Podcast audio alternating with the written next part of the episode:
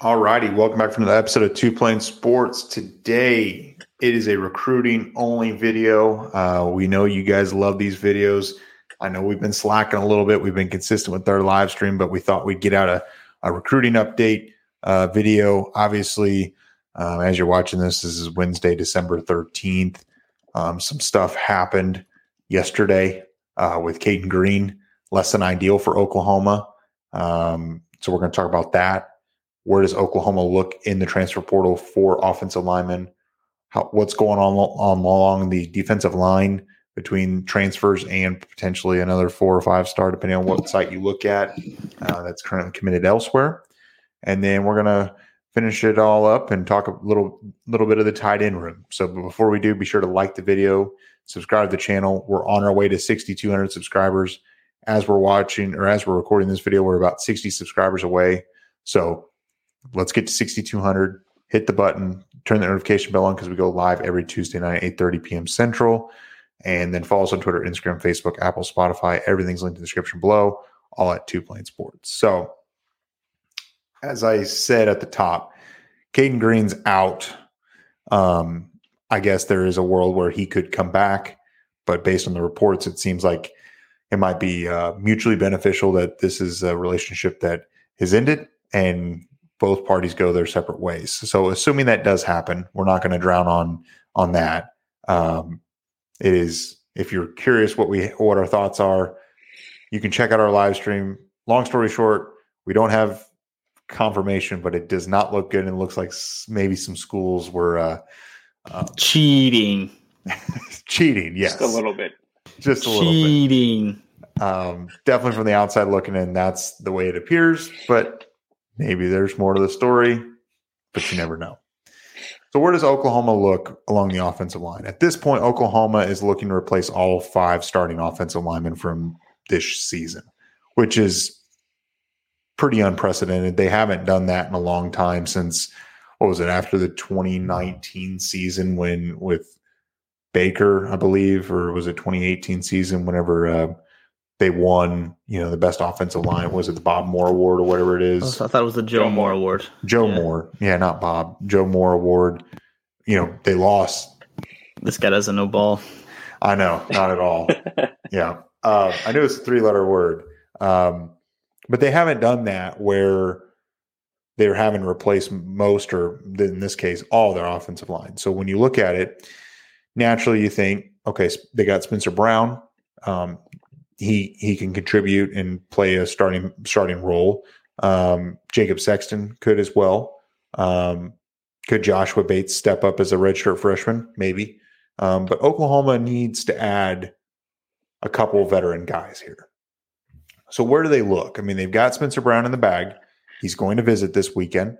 Um, he will also be visiting with his former teammate uh, from Michigan State and Geno Vandemark. Uh, he's coming down.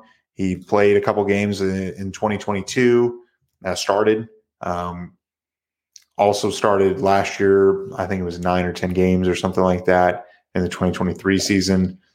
Can play the interior offensive line. That's where Oklahoma really needs some help here because Spencer Brown plays the tackle position, and you've got Sexton, and you need someone to come in and play the interior offensive line.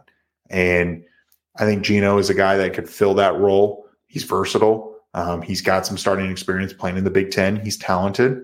Um, so I like the odd, you know, you, you, like the odds there with Spencer Brown already on board. Um, another guy that oh you could be looking at. I'm just going to go through and then I'm going to get your guys' thoughts is Febechi Nwaiwu. And I apologize. You know, I am notorious for butchering names. So, you know, if I butchered it, my apologies. But he's the uh, offensive lineman from UNT with the connection to uh, Seth Littrell. He finished up his redshirt sophomore year, so he's going to come in with a couple years of um, eligibility um, to Oklahoma if he does indeed commit to Oklahoma or wherever he goes. And then Oklahoma is also looking at Chase Bisontis from Texas A&M, the freshman that came in, started every game. Everyone wants him. Uh, very highly sought after commodity in the transfer portal. Probably Chase Bisontis is probably the most far fetched guy that we talked about. So, with all that, after five minutes, people are like, good Lord, stop talking.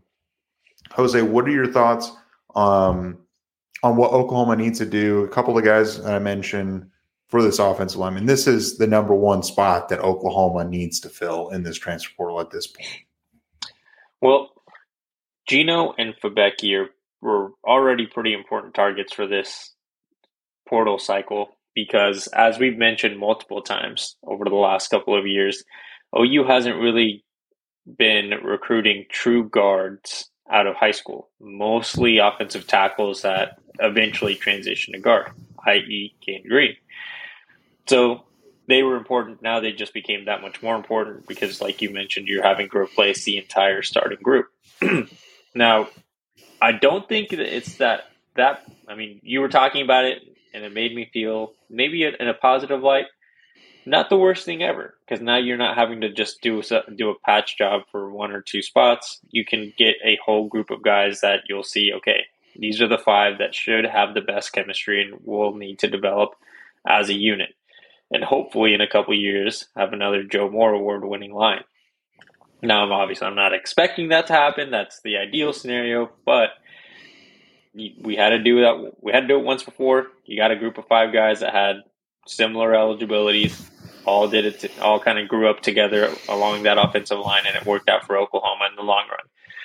Will OU have some struggles next year? Yes, but I, but if you bring in Geno, I think that alleviates at least communication errors between him and um, and Spencer Brown, given that they played together, and I believe they both played on the same side of the line at Michigan State. Forbecki has some familiarity with Littrell.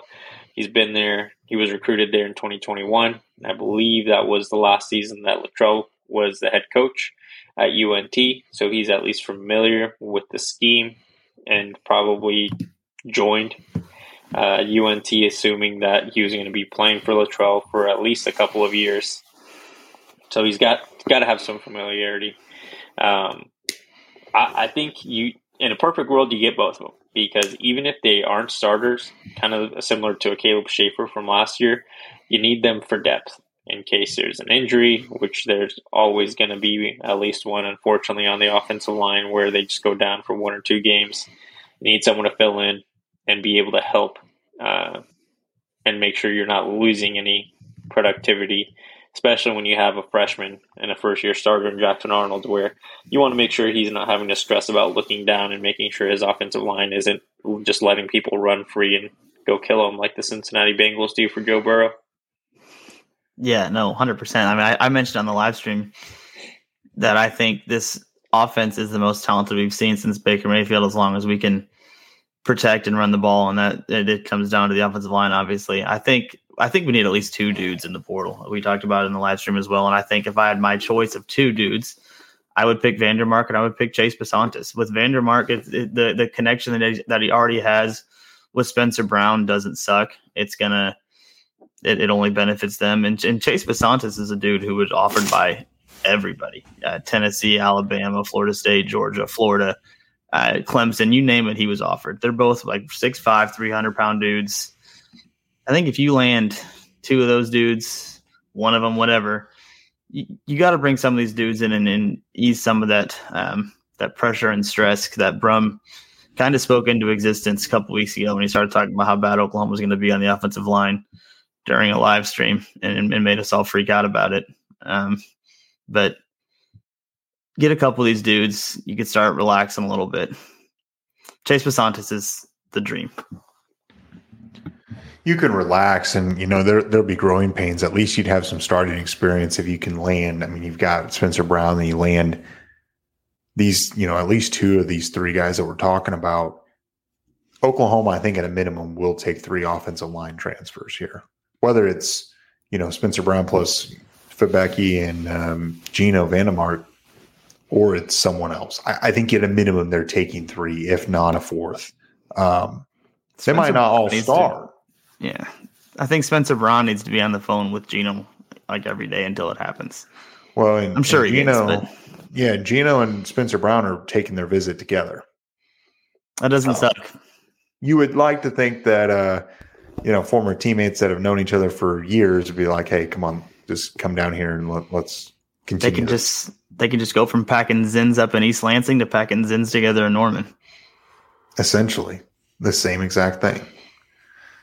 So the offensive line is by far the most critical component to this whole team, like you said, Brandon. I mean, this is an extremely talented team. Um, they, they're going to be able to score points as long as Jackson Arnold can get, you know, protection and not be killed uh, every week and running for his life like Spencer Rattler was with South Carolina last week or last week, last year. And yeah, it's you, know, you got to create some holes to those running backs too because they're they're pretty special too. For sure. So let's talk on the other side of the trenches. Some, you know, defensive line recruiting is probably always a, a hot topic and people absolutely love to talk about. Chris McClellan. So I feel like we're back in what was it, 2021 or whatever it was. Um, it just it just popped back up and, and here we are. We're we're jumping back two years and, and and now Chris McClellan, we're talking about his recruitment again. He's in the portal. He's going to be doing an in-home visit with uh, Oklahoma tomorrow, then going to Missouri and then going to Colorado. He knows what he needs to know at Oklahoma, so he does, I mean, he's not going to visit Oklahoma, or at least right now, and then he'll ultimately make the decision. Seems like Oklahoma's been proactive with Chris McClellan. Seems like they've obviously prioritized him. Um, they tried to convince him to stay last, you know, before he went to Florida, but didn't really have proof in the pudding. Now Brent Venables and the staff does have that. Does Oklahoma get this done before he boards the plane to go to Missouri? That's I hope so. I think I think the, like the the defensive line and the future of the defensive line, the outlook of the defensive line, is like the polar opposite of what the offensive line is like right now. It, th- that's a room where you feel, no matter what, even if we don't get these these kids that we're about to talk about, you still feel really really good about Oklahoma's defensive line. And if you watch the live stream on Tuesday, we kind of wrapped it up by talking about it would it would just be like I think Brum used the word gravy to describe Deion Burks, and, and it was because that was not really a huge area of need. That was a very talented wide receiver room.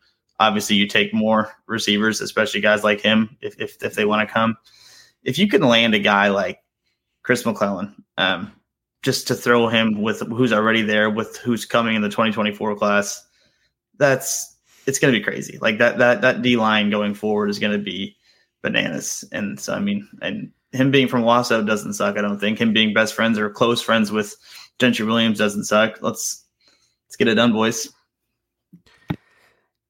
Yeah, basically everything you just said, Brandon. That that base that summarizes what this recruitment for Chris McClellan again is going to be like. You got to hope that you can prevent him from getting on those planes. Now, it seems extremely unlikely given that Oklahoma, I believe, has already visited him once at Florida. So he's the fact that he's going to get going to meet Oklahoma again before he does take those other two visits has to be a positive thing for OU where you can leave a really big mark on where that decision is going to lean once he does make that decision. The things you worry about, right, when you look at the other two programs, I mean, we're we're seeing it with Missouri. I think they're basically just dropping their entire load in this 2023 cycle, both high school and transfer portal. Um, NIL wise, they're going to look like A and M did in 2022, where they did everything they could to get the best, and then they can't recruit much after the fact, which you know is an approach. Some may say good, some may say bad. That it, it is something.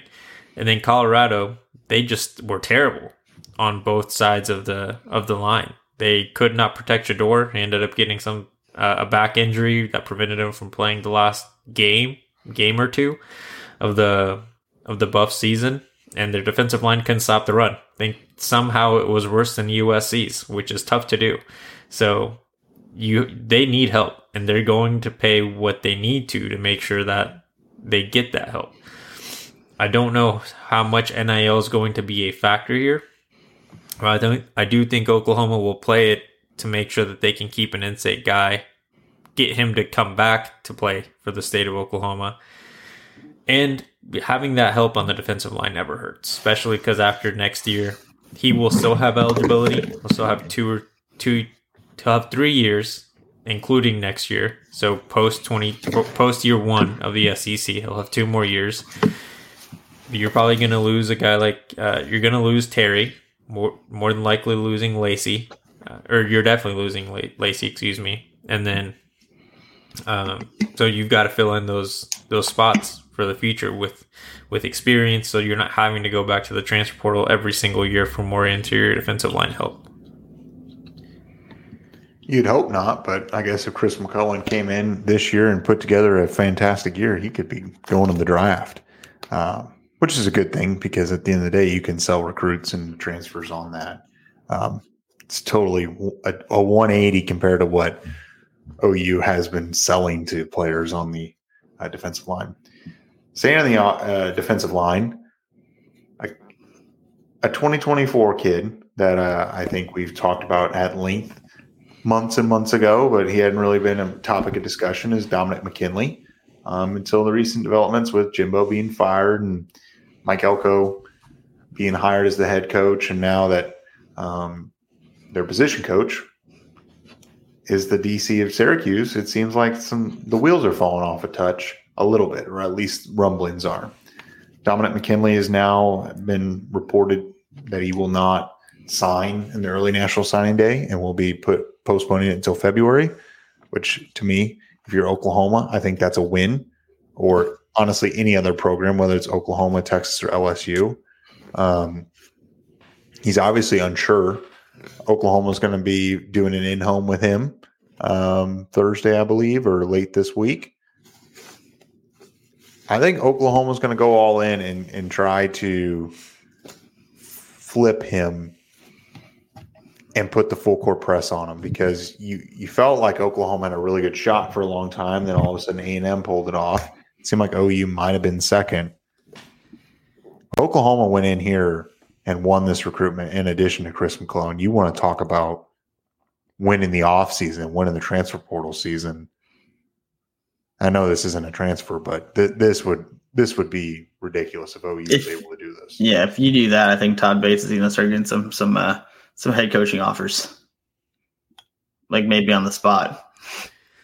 Yeah, potentially. And I mean, shout out uh, Syracuse making sure that they pulled away Elijah Robinson from from A and M, which again, not to beat a dead horse there, but the fact that he didn't get the whole, the head coaching job, I understand that interim coaches rarely get those spots, but they fought so hard to keep him. Might as well just give him the spot since you felt so highly of him. Then you give him an opportunity to leave, which he took, and it opens up that door for Oklahoma. For Dominic McKinley, McKinley was very open at saying like Robinson is the reason I'm going to stick around, regardless of what that head coach, uh, who the head coach is. Now he's gone. OU's def. It's not a we think we know they're putting the whole full court full court press on him. You've seen the his peers in the 2024 class that are committed to Oklahoma currently openly tweet about how he needs to join that power line. They got a new graphic where his silhouette is there alongside all of theirs. You know, if you if we remember the first one that was created, he was part of it. Zina uh, Umeozulu was also part of it. Obviously, he's a Texas now, but that that power line graphic definitely lost a couple of people throughout the recruiting cycle. Now they added him back, so these kids are definitely going to do everything they can to do a lot of peer peer recruiting and Todd Bates, Javis, BV are going to to do their part to to make sure that he feels comfortable because from everything that's been reported, his family, the people around him feel very comfortable with who Todd Bates is as a person and who you know who they're basically giving their giving uh, dominating to for the next three to four years. Kind of just got to sell him on Norman being the place for him to to succeed because he was also a player that isn't just he's going to play school and play football. He was very open about wanting to get uh, an engineering degree. And Oklahoma's got a good engineering program. Great place so. to do it. I know a guy. Yeah, I do know a guy or a guy or two that did get a good engineering degree. There. Oh shoot, we we know a couple guys. Yeah, you're right. But yeah, you know a couple. Um, yeah, there's. I can I can vouch. It, it's it's solid, Dominic. Come on home.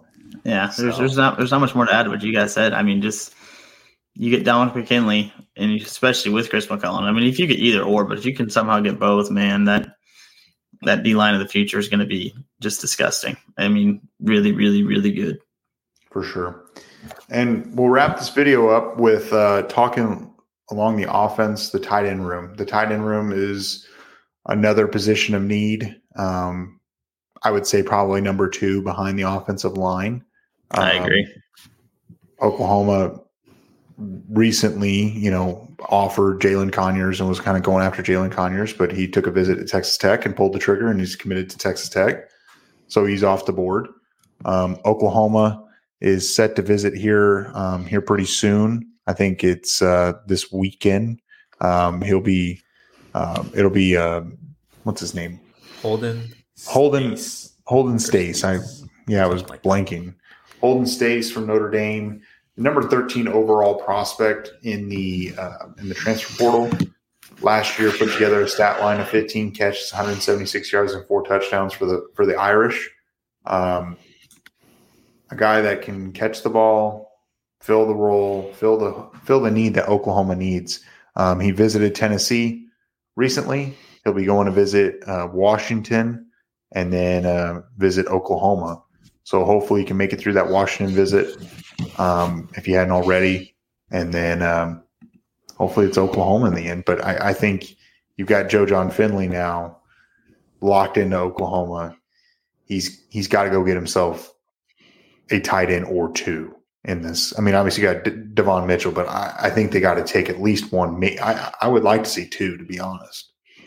Yeah, I think with Jojon there, it's only going to help. I mean, him being a part of the offensive play caller now, like he's he's a tight end, man. You got to think he's going to try to get his guys involved. And Holden Staes is a dude like 6'4", 250. He was offered by everybody. He's stamped. You know, he got the Bama stamp of approval. He would be a perfect way to bridge that gap between what I think Devon Mitchell's going to be. I compare Devon Mitchell to like Calvin Johnson esque, uh, just as far as his athleticism and his his uh his physique, what what what he brings to the table there. I think he has a lot of just freak athlete stuff to him. And, and but he's young. He's he's, he's a baby. He's to be he should be a senior in high school next year playing in the SEC, which is it's always a little scary. Uh, it's, it's it's it's different level of, of football there. And I know he came from a big from a big high school, but he didn't. It's it's different in the SEC. Uh, Holden Staes would be a, a just a great way to bridge that gap. guy was very athletic. He's you you mentioned his stats a little bit, with- You know, he, he he did a little bit at Notre Dame. Just would be a great way to bridge that gap. Hopefully, JJF can get it done and uh and get it going. And one thing, I think Jalin Conyers was someone that OU liked, but needed. They need someone that's a better blocker than what Jalin can provide. Um, Holden, given that he's a bigger body, I think has the possibility to be that that better blocking tight end. Because as we've talked about before, Oklahoma has talent in that room, young, but they do they don't really have those big bodies that you need. Now, Devon Mitchell will come in, and according to his 24 7, is about the same size as Holden Staes. Again, as a guy that should be a senior in high school next year, is listed at gonna be 6'4", freaky. 245. Um, he's a big body, but at, um, at the end of the day, you do need to learn a little bit of technique, especially once you get into the college game on how to block, especially as a tight end. It's not an easy thing to do. And assuming Holden Staes can do that, that's something Oklahoma is definitely going to value going into next year and making sure that you have someone that can kind of teach Devon the ropes and teach the other guys the ropes too. Because again, you have talent, you just haven't really gotten to see it because their blocking abilities probably aren't to the level that you need them to be.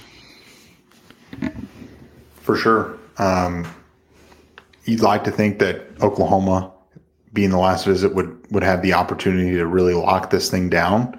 Um, and Oklahoma needs a guy like him, and I certainly hope that they can they can do so.